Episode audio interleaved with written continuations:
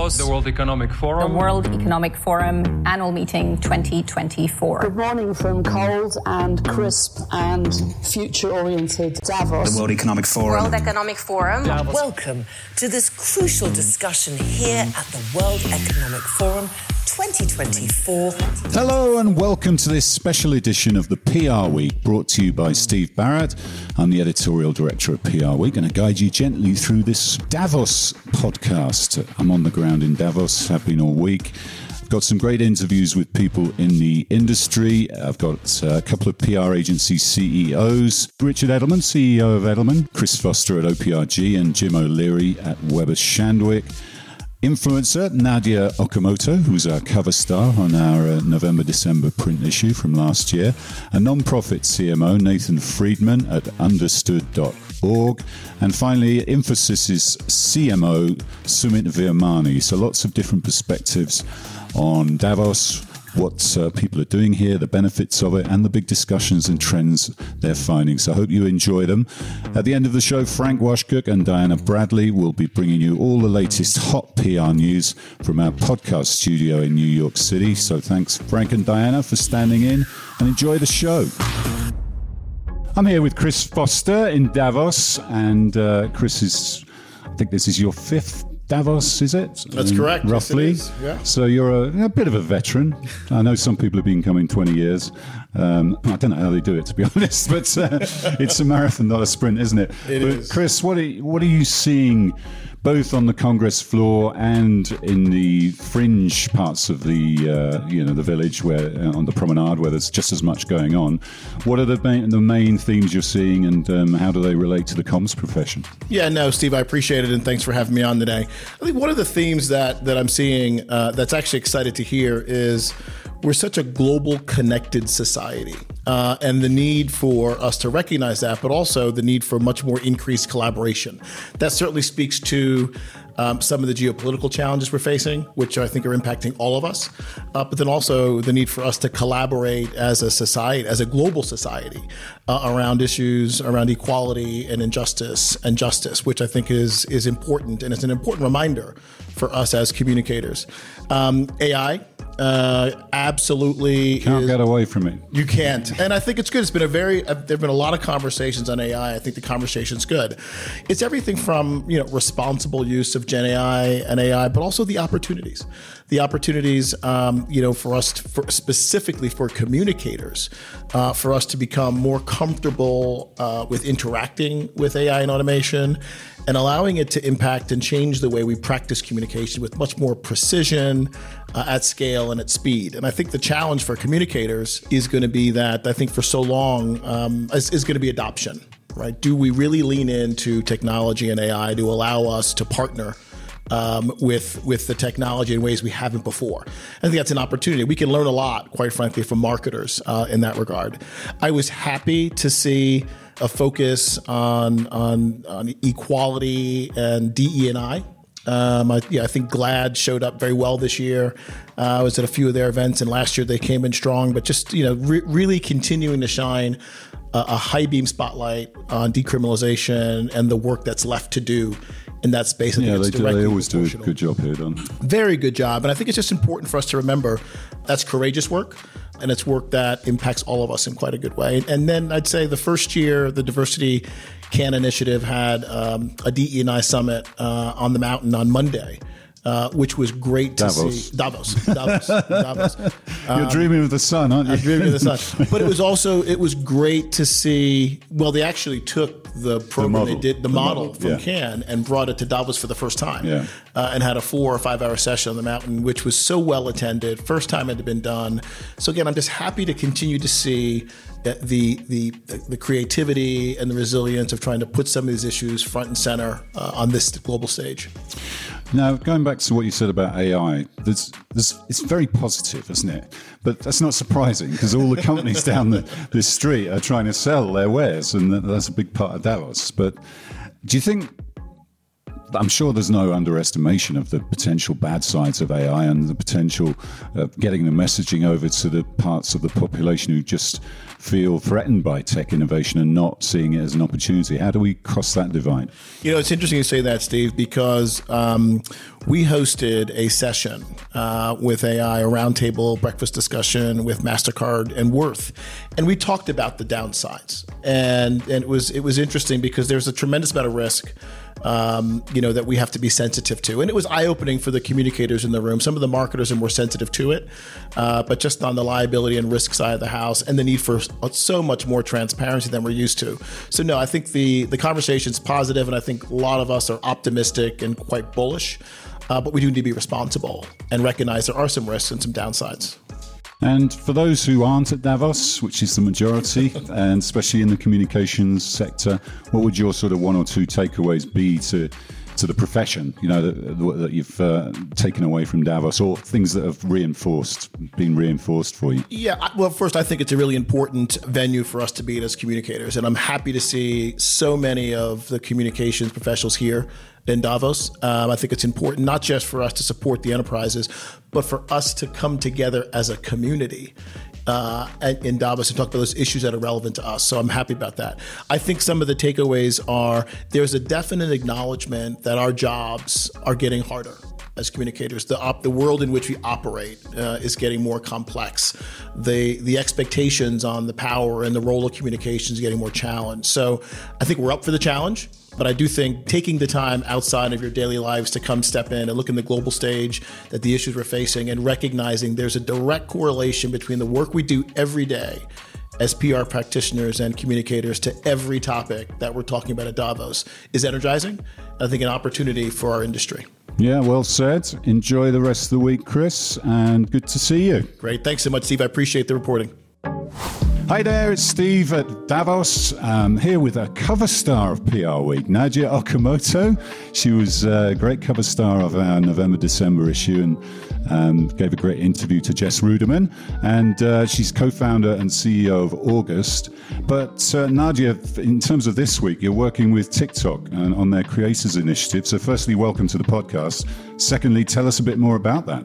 Yeah, so thank you so much for having me here as part of the TikTok delegation. So they brought out four creators from around the world to kind of be able to represent what the experience is like using TikTok as a platform, both for, you know, advocating for causes that we care deeply about. But for me specifically, TikTok has been so influential for the business that I run. And so I am, yeah, very, very happy to be here on behalf of a platform that uh, has really changed my life in many ways. Yeah, because you've got five and a half million followers. That's across all social. All, all socials, yes. Okay. And which ones do you find most effective, or is it a case of, well, you're going to say TikTok? I, I, I mean, I would say I think it's probably the ecosystem in all. You know, I think my main platforms are really TikTok and Instagram. And I think that they, I think of my audience on both of those platforms as very different, right? I think that TikTok is an incredible way to foster, you know, kind of top of funnel first touch point awareness. And I think that that, you know, the way the app is set up from having a For You page that is just constant discovery to new audiences, I think is really something you can't find on other platforms, um, you know, versus maybe uh, Instagram or something where I feel like I'm fostering a lot more of a focused community, sort of, um, of people who, you know, might have met me for the first time on TikTok. Um, but yeah, I think as a business, as a consumer brand, we make tampons and pads at August. And I think being able to tell the story of the company and be able to introduce ourselves has been huge and to do so through social media. Yeah. And tell us about your Davos experience and the type of people you're meeting and because it's a bit of an assault on the senses. It's your first time here. How are you uh, finding it? I mean, it's been it's been pretty magical in the sense that this is a, such a beautiful setting. You know, we're in the snowy mountains, bit cold. a bit cold, uh, but we're in the snowing mountains of Switzerland, and so it's absolutely gorgeous. I think it is what I expected in the sense that everybody is here and so eager to network. And I find that a bit overwhelming because I'm definitely outspoken and I can be social, but I'm also introverted. And so I feel like it's definitely a marathon of constant, you know, social stimulation. It's a lot of panels, a lot of like who's who. Um, but uh, the topics being covered are all things that I care about and I'm, you know, reading about or listening to podcasts about already.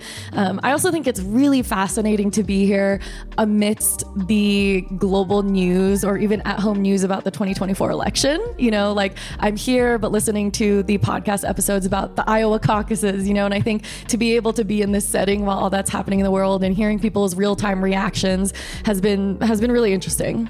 Yeah, it's very much a global perspective, isn't it? And we tend to be a little bit insular in the US. Um, as a lot of countries are going insular, so having everyone from around the globe coagulating in one place is does give you an interesting perspective.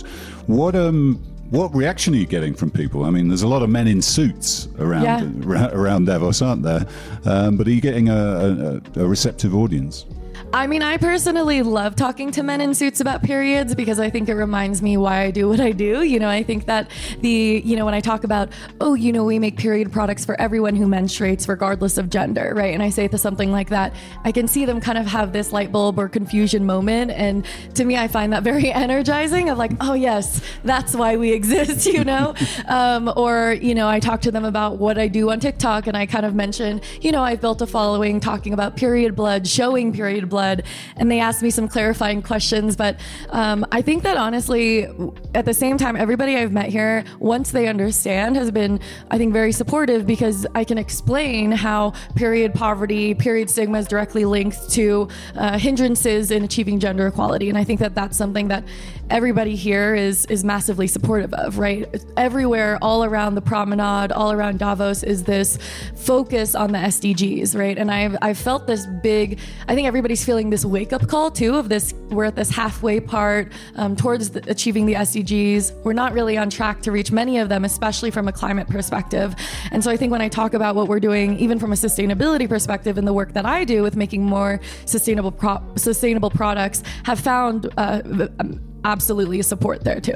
Yeah, and period poverty is, uh, is a global problem. Yeah. It's much more of, of an issue in developing countries, isn't it? So it's uh, the- Yeah. everyone's here from those countries. Well, and but at the same time, what I find really interesting is uh, is how, in many ways, there's this assumption that the U.S. is very far ahead in reproductive rights and progress around period poverty, but in many ways. It also very much still exists, right? And for example, I was talking to the other TikTok creator from Indonesia, and she was so surprised that we felt a stigma around periods, right? And in Indonesia, they have period leave. So if you have your period and you can just take a day off, go work from home, that is not something at all that we have in, in the US. And there are whole countries, you know, UK, India, Australia, Scotland, free period products. But these countries have repealed the tampon tax, which is the tax on period care that doesn't exempt them as necessities.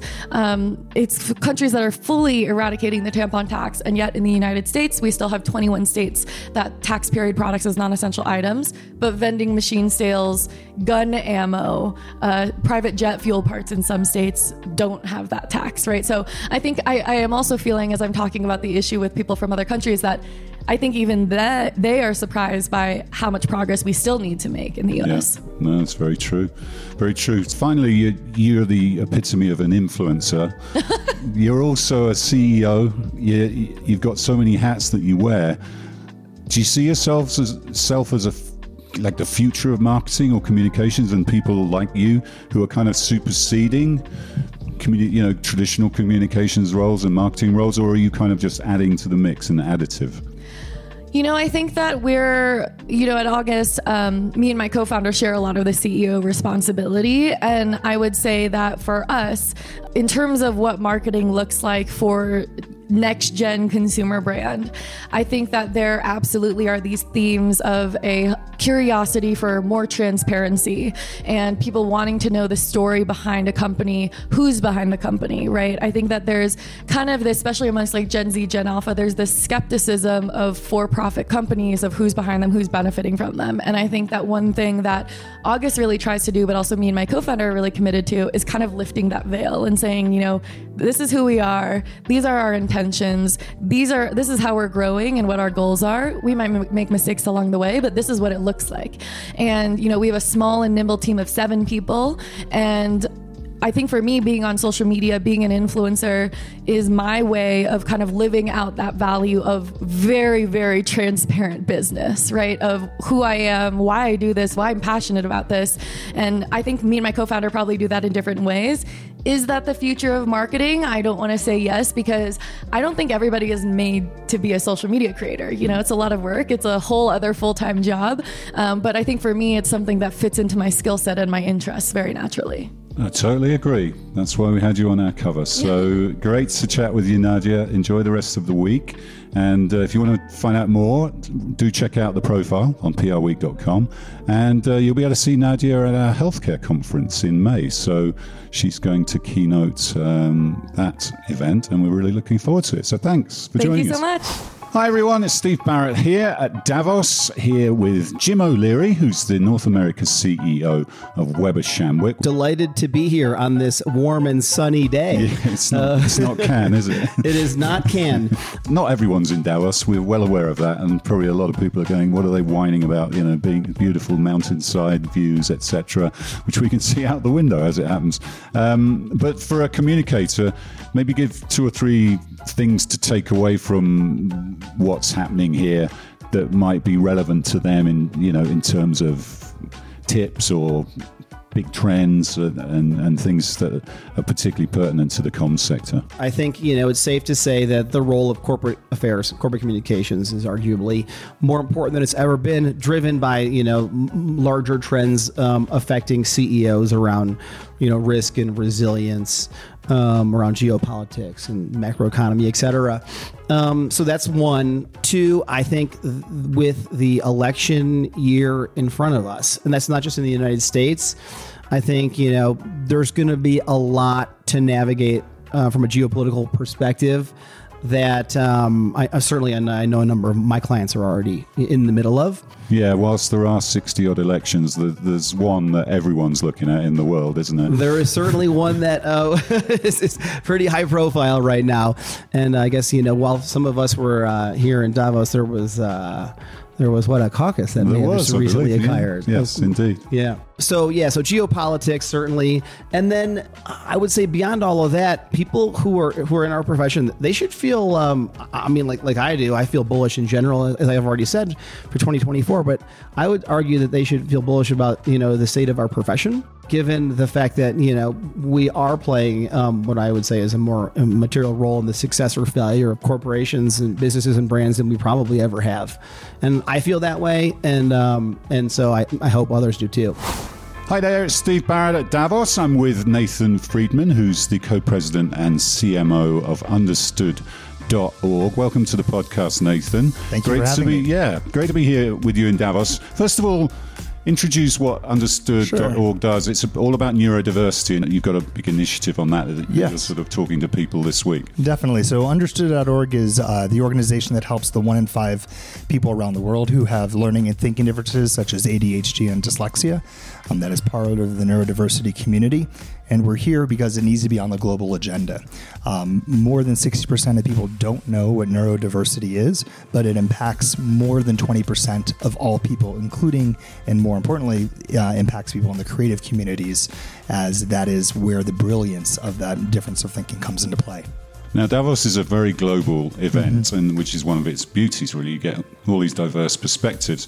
Would you say the US is ahead of the rest of the world in terms of understanding neurodiversity, or behind? Where would you put it on the scale? I would say it's in the middle. There are more opportunities for people who are neurodiverse in the US at this point in time, but it is rapidly expanding.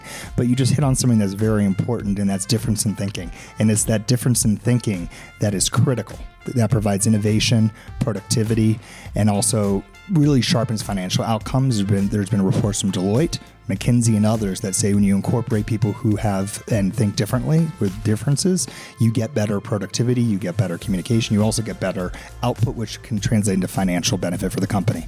Everyone's talking about AI uh, Yep. this week. Is are people with neurodiverse diverse issues? I don't even, don't even know if issues is the right word, but Differences. Are they um, more suited to a, the AI world of AI and very creative So in, in that um, sphere? Definitely in a couple different ways. One, it I think AI can help people who are just beginning their journey with learning and thinking differences understand what is helpful to them. So we've developed different ways of helping people with AI and using that in their everyday lives.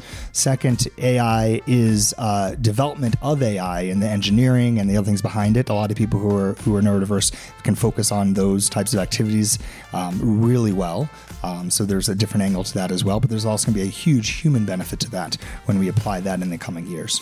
Now, tell us what you're doing this week and why is it important to be in Davos to, to get this message out? So it's important to get the message out for three different reasons. One, uh, women in particular and children, girls are underrepresented um, when it comes to neurodiversity. Um, boys are diagnosed two to three times more than girls. Um, women uh, are underrepresented in neurodiversity studies and research, and there are no novel pathways to help them succeed at work, home, and in life. And so we need to put this on the global agenda. We need research. We need new ways of helping women and girls thrive. And there's no better place to do it than at Davos to put it on that global agenda. So we launched the Neuro Equity Fund to do a couple different things. One, develop new research. Two, identify the right pathways. And three, get those pathways into the communities and ensure that women and girls can thrive at the same rate as men. Is there, uh, are you getting a receptive audience? Is there a real Yes. appetite to n- learn more about this? it's been a phenomenal reception to that all throughout Davos. We've spoken a couple panels. People have come up to us afterwards, raised their hand, and pledged to, to support. Um, we're also launching a women's advisory board um, for people around the U.S. and actually around the world to join to help guide this program because it's so important. And there is uh, some exciting news coming up about that in a few months. All right, well, maybe we'll read about it in Yes. PR Week. Um, just to finish up, tell us about Davos generally. I, I'm not sure how many times you've been, but what are your impressions and what what other things have you taken away as a as a sort of communicator? it's it's been a phenomenal first time, uh, and I think with first time comes uh, you know the A lot of learning. glasses. Yes, I mean you, you learn. Um, and somebody said earlier, I didn't know I need to train for a marathon before I came here. um, lots of walking, lots of talking, but I think there's a lot of interesting dialogue and debate. Um, not only around AI, but the future of, of and the uncertainty in the world. Um, and so, how do you create certainty, build trust in a world where there's a lot of uh, mistrust? And I think communications plays a really critical role in building that gap between where we are and where we need to be. But we can't get too far ahead of our skis, no pun intended here, because we need Yeah, to make people do ski to work around here. they, they do, they do, um, or to meetings. Um, but, but but we need to make sure we take those steps forward collectively, um, so we all move forward together. All right, Nathan. Well, thanks for joining us on the show. Enjoy the rest of your week, and uh, you. good luck with the fantastic initiative. Really, Thank you so uh, much. Thanks for having really, me. uh, interesting to hear more about that. Appreciate it. Hi everyone, it's Steve Barrett here at Davos, um, checking out all the interesting people who are walking up and down the promenade. Bumped into Sumit Virmani, who's the CMO of Infosys. Sumit, welcome to the podcast. Good to have you here. Thank you, Steve. Absolutely exciting to be here and looking forward to speaking with you. Now, Infosys has got its own space as shop fronts, which for people who don't, don't know Davos, the, the main street is essentially taken up by shop fronts of different companies. And you told an interesting story. We're, we're going to chat about AI, and you told an interesting story. It'd be great for you to repeat that for our listeners. Oh, absolutely. And in fact, uh, as we were discussing, I was, I was walking by the promenade yesterday and I said, you know what? I'm seeing AI as if there's no other topic left in the world to discuss. So I said, all right, let's let's stand at uh, the a space in the promenade and look 180 degree and see if I can actually find a view without AI in it.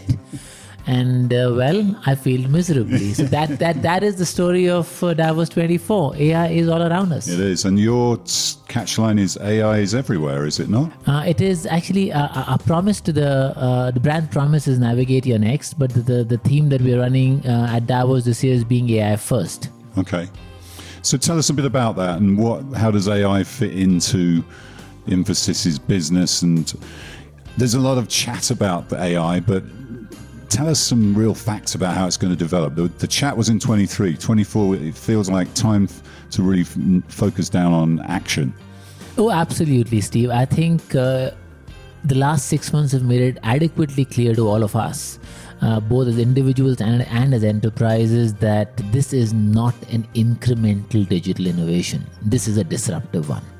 It's it's going to change our lives. Uh, disproportionately. And uh, like I said, our promise to our clients is that we help you navigate your next. So this is a big next on the horizon for all of them, and enterprises are actually figuring out how to really approach it. So what we typically do is uh, any big tech change that we, we, we take it to the world, we first actually embrace it uh, within the company. We are a 300,000 people company present across 60 countries in the world. So we are sizably, we're a decently sized scale to test and hypothesis.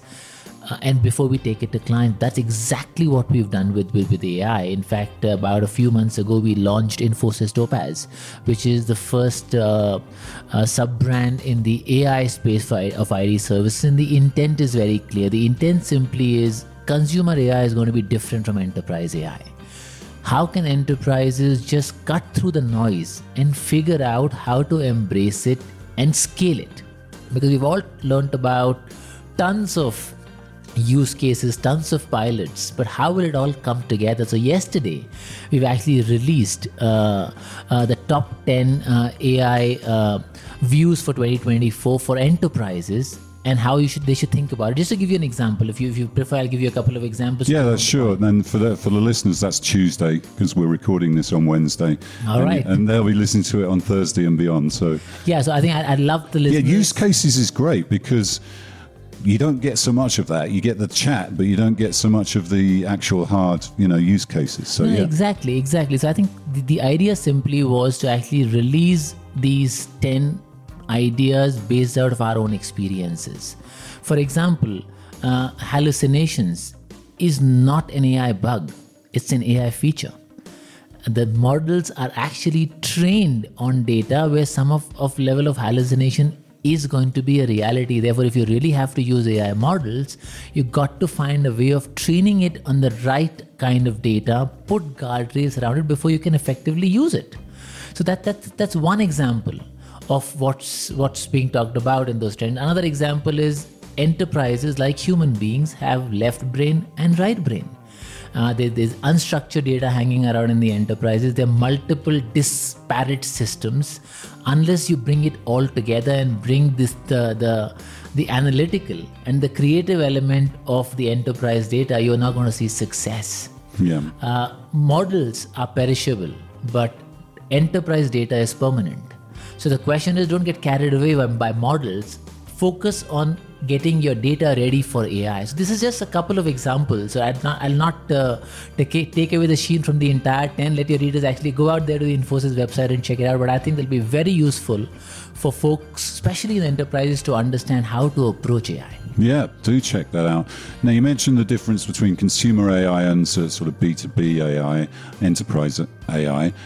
Where do you see that difference? Is Chat GPT more uh, relevant in one of those spaces, or does that cross cross both of those? uh, yeah so so, so the, way, the way to think about it is there is there are models that are designed for y- you and i as individuals to use and then there are models that are designed at an enterprise scale level for you to adopt. Now and and, and like i used the word earlier models are perishable but your data is permanent. Why? Because as consumers, we've heard of ChatGPT and OpenAI when, when, when it launched, but, at an enterprise scale, there are hundreds of models that are out there uh, that have to be used, and there are advantages and disadvantages of using one model over the other. And that's the reason why it's important for, for enterprise, especially not to get caught up in the in the model bandwagon and figure out what's the business problem you're really trying to solve and what's the cost equation of a specific model that you need to use to be able to scale it across the enterprise so it becomes cost effective and gives you the results you want for your data Yeah, and now you, it's your eighth Davos, I think, and I think Infosys has been here 20 years, 20 years plus. What do you get out of Davos as an event? You know, what's the why should, why does Infosys come, and what's the value to your company? Well, I think uh, the, two parts uh, that we have. In fact, I was answering that question in my previous meeting to one of the first time Davos attendees. And uh, I was saying what we have learned is Davos helps us in two ways primarily. One, from a brand perspective. I mean, uh, we have a private space, and we, we, we have a private space pretty pretty close to the, to the Congress Center. Yeah, I've walked and- past it. Ends up becoming a nice showcase of, of brand enforcers, and for and, and, and as you know, uh, Davos attracts the, the the right business audience from around the world. Majority of our clients are here, so it becomes a great showcase of what Infosys is about and how the brand is actually helping them in the, in, the, in, in in navigating their next. Uh, so that's the brand play. The second part is is business meetings. I think this is one platform, one promenade where you can actually, in three days' time, cover as many meetings as your stamina permits. and that's the, the beauty That's of, of, of Davos. And we found those me- business meetings incredibly exciting and uh, very, very valuable because in a short span of time, uh, everyone here is, is tuned to extract the most value out of Davos. So they're, they're, they're willing to start their day early, stretch their late. And yes, uh, it's like uh, It's a marathon, week not a sprint. in three days. Yeah, no, that's very true. So it saves you endless jaunts around the world meeting those same people. You're absolutely right, and the same with the politics, political side as well. Sumit, it's great to catch up. Enjoy the rest of your week, and uh, yeah, good luck with your uh, AI initiatives. We need some hard case studies. Do check out that uh, resource that Sumit mentioned on their website. Thank you, Steve. Great talking to you guys. Hi, it's Steve Barrett here at uh, Davos at the uh, Trust Barometer launch that just completed the breakfast. I'm sat here with Richard Edelman, CEO of Edelman. Richard, welcome. That's one big task out of the way. Um, tell us a little bit about the this year's Trust Barometer because there's some really interesting findings about tech and innovation, and uh, there's a lot of work to be done in that area by the sounds of it. So, you know, we've done this for 24 years, and the prior findings were dispersion of authority, the mass class divide, uh, the infodemic, and the big imbalance between business and government, with business being so much more trusted. What we found this year, Steve, is a stunning two to one across all income groups, genders, uh, education levels, all sorts of countries, is people believe that innovation is not being properly managed. And what that means is there's insufficient government regulation, that there's not sufficient societal context around reskilling, and they just don't understand where the science is taking them. So they're scared. And when people are scared, they put their dukes up. Why is that different to innovation in the past, for example? You know, what's the, the one of the panelists this morning was actually talking about uh, regulation, and they're saying when the people who invent these products are not, uh, it's so complicated, even they kind of don't know what the technology can do. How can you expect a regulator to do it? Because they seem quite key in this process. Well, uh, two thirds of our respondents said uh, they think regulators can't keep up. Um, and the big point is the acceptance of innovation should not be assumed by business. Uh, just because it's there does not mean that people will use it. Um, and so business has to spend as much time on the implementation and adaptation of society as it does on the invention. And that's a big mindset change. Now, business has every ability to do it. It's the most trusted institution, it's 50 points more competent and 30 points more uh, ethical than, than government. But business, again, should not be presumptive. And it should not be seen as, oh, you know, we'll we'll invent it, break it, and fix it. No, we have to do this in a measured way so that people feel as if they have a voice and that um, their concerns are being heard. Does that trust change across generations? Because what about young people? Because it's, I sense that young people are just getting on and using it. I mean, That was the shocking finding, Steve, in the study. Every income group, every age group, both genders, uh, every education level was all concerned about the pace of innovation, and for different reasons. Um, but the threat to jobs, the concern about um, from the pandemic about you know government mandated this and gee the six foot uh, distancing rule wasn't really something substantive and so all of this has given us PTSD. So we're just a little nervous across green energy. Know, isn't it amazing in the U.S. that 40 point delta between Republicans and Democrats on willingness to use EVs or believe in small nuclear or fusion or GM foods because they feel it's going to interrupt their quality of life or, or how they choose to live. Yeah, and some of that is to do with mistrusting electronic vehicles in terms of charging and the amount of time it takes and the expense to that. But that's where communications comes in, isn't it? So tell us about the role communications needs to play in directing these narratives and improving the trust between uh, the populations. Because if business is trusted, then it has an opportunity to do that. We found it fascinating that scientists need to be paired with non-traditional authority figures as the spokespeople. So, for instance, a pastor um, or a pharmacist or you know a local leader um, is just as important as a technical expert. So there has to be the both. And it's also important for communications to appreciate that we want scientists to speak directly to us in language that we can understand. Don't have experts from Washington tell us what to do. We want to hear it directly from the scientists. Could that be a scientist, but could it be an influencer? Could it be someone who is of the generation, or is someone who they trust because they you know because of, of who they are? Look at the, the whole Taylor Swift phenomenon, or um, other other really big influencers like that. I would say Taylor Swift plus, meaning we have to have the scientists as well as the Taylor Swifts, and we have to really give a Taylor Swift pre knowledge and pre experience with innovation so that she feels comfortable enough to say, mm, I've tried this, it seems normal, and that's why and how I'm using it. Yeah, because if you remember during the COVID, the, the distance dance was one of the most effective things on social, got billions of views, but as you said, that science may, may actually have been flawed. And it was so you've got to have the right messaging from the start we have to make sure that people don't feel as if this is jumping to change, that uh, there's a set of stairs and we should walk every stair. And we should, again, be open to mm, that doesn't seem to work. The, the science is changing a bit. Science can't be inflexible. Um, the rift between science and society is a profound one at the moment. And again, science is seen as just running ahead. And we saw this first in the pharma study that we did last March that you and I talked about at the PR Week conference. But it's now evident across food and energy and God knows in AI because we're right at the moment of the crossroads for AI. So, broadening out a bit, this is your 21st Trust Barometer. Why is it important to be at Davos? Uh, you know, detractors will say it's a bunch of elites talking to each other.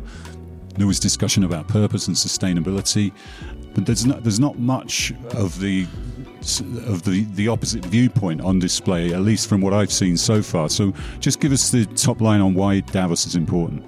Davos is important because you actually have a uh, kind of cauldron of NGOs and media and business and government. Uh, and I think Helle Thorning Schmidt, the former Prime Minister of Denmark, said it really quite um, eloquently this morning. You know, business and government can have to coexist. Um, government has to set a good playing field. Government has to make sure that the rules are being followed. And, um, you know, it is true that Davos has CEOs and that it doesn't represent the entire world being here, but they're representatives of the world. And I find it the most interesting five days of my year. I learn a lot. Yeah. And what about the, the phrase ESG and sustainability? The, the panelists were talking about how important it is and how it has to be baked in. But out there, you do hear a lot of dissenting voices, and you do actually, it feels as though some companies have almost been cowed into not prioritizing it and not talking about it. We heard of the, the Roche. Uh, chairman who said he's never been asked about sustainability, which sounds unlikely. But uh, what do you make of all that and, and where purpose is going? I think ESG um, should be baked into corporate strategy. I think that companies have to stay the course and not be pushed away by politics um, because you know it, it's it's convenient to move with the political winds. But a smart business leader stands his or her ground and has a consistency and a messaging that uh, people can appreciate. Remember, we're trying to attract the best and brightest young people to our companies. We're trying to attract as customers the uh, person who's a belief driven buyer.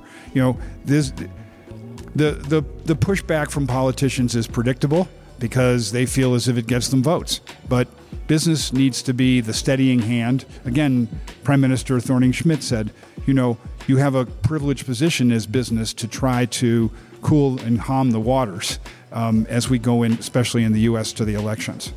So it's early in the week, and um, obviously the trust barometer is a big deal for you. But is there anything else you've noticed just from wandering the streets of Davos and the trends this year, just to finish off? Well, the um, Zelensky speeches this morning from uh, the president of Ukraine, and um, he's going to make an impassioned plea for European and American support, which I personally endorse. I mean, uh, and I think he's going to present Ukraine 3.0, which is a future place, which is great for as a trading partner, and you know we're going to focus on a better run government. Um, I also am aware of. Um, further work in sustainability. Uh, COP29 is coming for next year. You know, we were working on COP28, and so there are going to be a lot of sustainability commitments by companies. Uh, and I think um, Professor Schwab is also trying to, you know, do something on Israel Palestine. And lots of AI. Oh, AI. You just walk down the promenade and you can't miss it, you can't, Steve. You can't. All right, Richard, thanks for being with us. I know it's a busy week for you. Appreciate your time. And I love our anniversaries coinciding 25th of Trust and 25th of PR yeah, Week. there you go. Here we go, We're all grown up. Thank you.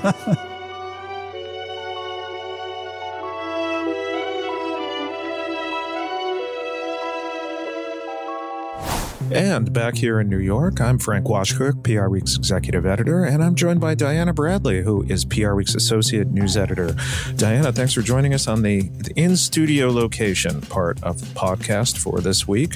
Thank you so much for Do, having do you miss not being in Davos? You know, maybe get some luging I in and seeing all of the there. VIPs and other important Um, people.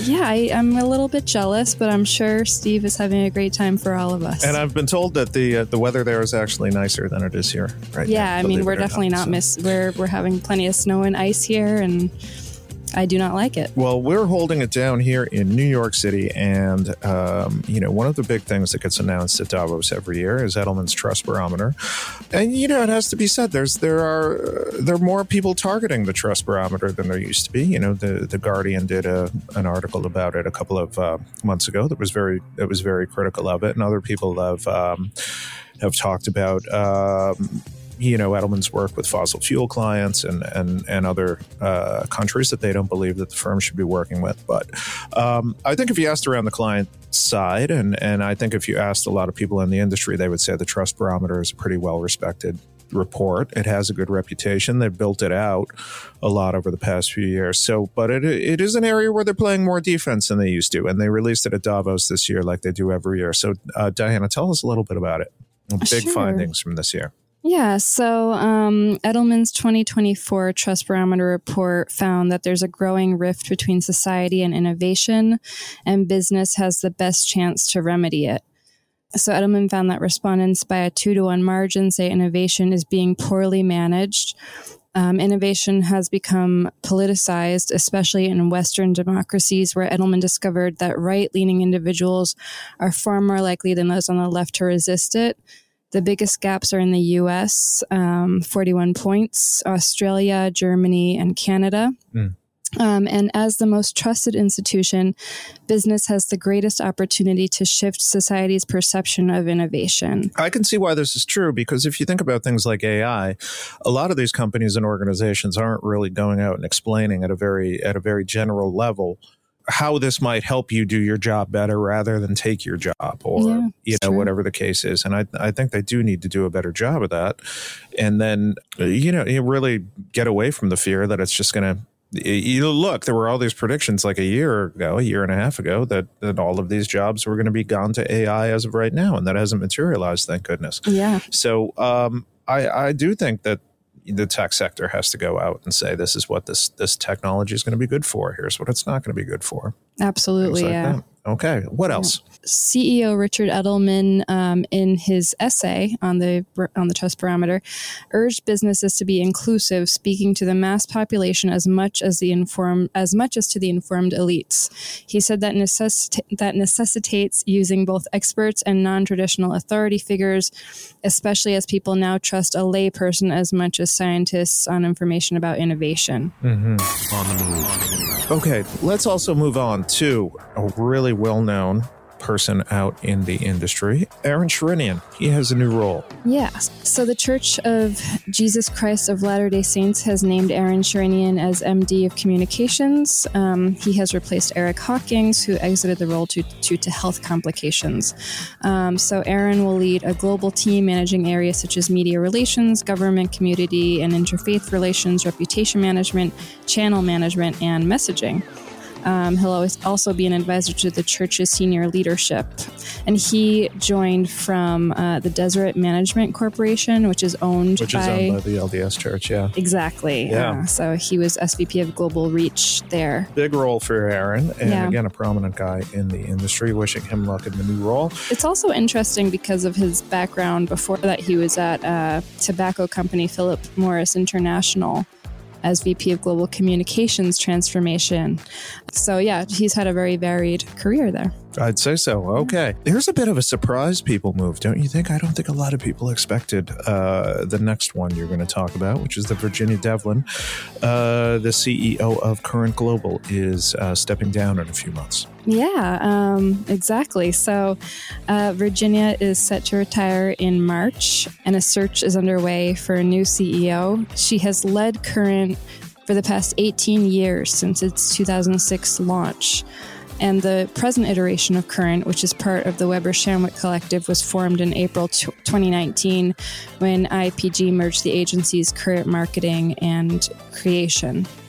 So um, I talked to Virginia, and she um, she noted a few highlights, and, and particularly said that she's forever indebted to the Clorox company, which was the agency's first client, and the two still work together today.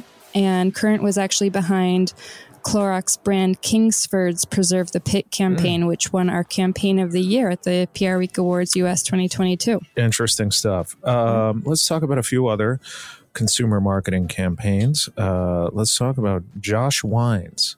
Why are they in the, the social media news cycle? Yeah, so they, Josh Cellars, which is the official name of, of Josh Wines, um, they're being mocked on social media uh, for their, their name. Um, the, the basic gist. Why? What's wrong with being named Josh? The, the basic gist is that uh, a lot of ex users they hadn't heard of this wine and they they saw this picture one particular user posted a picture of the of the wine which is just a wine bottle with the the label Josh's wine. Hmm. And I think the user's name was Optimus Grind. Optimus and Grind. he said I'm not going to keep telling y'all to grow up and leave that Stella and barefoot alone. This tweet or X post, this caught this is, was the start of like a big conversation. A lot of people then joined in on the fun with memes, Mhm. and they were all just basically they couldn't get over the fact there's a wine brand named Josh. What, is it Um, really that hard to believe? They could not believe it. Wow. So it's become kind of a joke, but the company's kind of leaning into it. Uh, Dan Kleinman. Yeah, good for them. Good for them. Yeah. Good for Good- So. Dan Kleinman, he's the company's chief brand officer.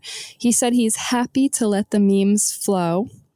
Um, he said it was hard not to notice how hilariously creative people have been on social about all this.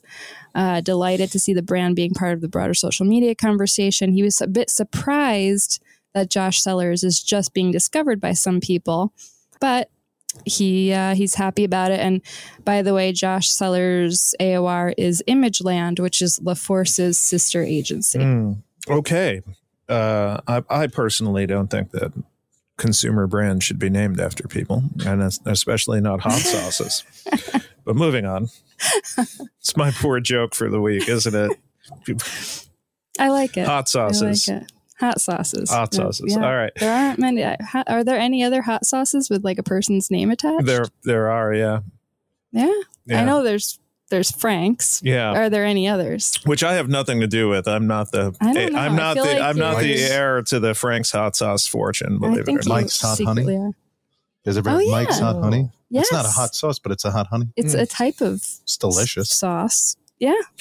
Okay, let's move on to uh, what is this? So, what the, the case study this week? And by the way, our case studies are always excellent, and you should check them out if you if You you, haven't already. This is the uh, what is it called? The fast meat car. Fast meat. Uh, so Wow, explain this one. Let, yeah, You've got the full give a little hour. of. I'm gonna need it. Um, Slim Jim. Uh, they they have a custom Nissan Z known to fans as Fast Meat, and it's been on the move as part of an ongoing partnership with the WWE, making recent stops in Chicago for the Survivor Series event before traveling on to LA for a custom video shoot. But then the car went missing. Um, and at that point, Slim Jim's parent, Conagra Brands, issued a press release announcing that the car had been stolen. Um, a lot of fans were skeptical, however, because the world of professional wrestling is just full of stunts. Some people were like, eh, "I don't believe this is this is just a brand thing." But no, this was real. The car was really really stolen. The fast meat was Fast meat was stolen in Chicago. in. I think it was in California. Oh, I was going to say, Yeah. is there so we? But is there some tie did into the to the bear here? no. No. There's no tie to the bear. So the brand was not sure if it should take the risk of like doing anything fun with this Mm. because number one, they didn't want to come across as opportunistic in a cringy kind of way. And it is a crime. uh, it is a crime. And and Yeah. they said that once they knew there were no issues with personal safety or anything of that nature and had made the right calls and discussions, they felt like it was worth taking a chance with using this as a marketing opportunity. So, um, I don't. Just as a reminder, Slim Jim has a, has loyal followers called the Long Boy Gang. Are they still around? have, they are, and we have many a good story on this. So definitely check out our Long Boy Gang content.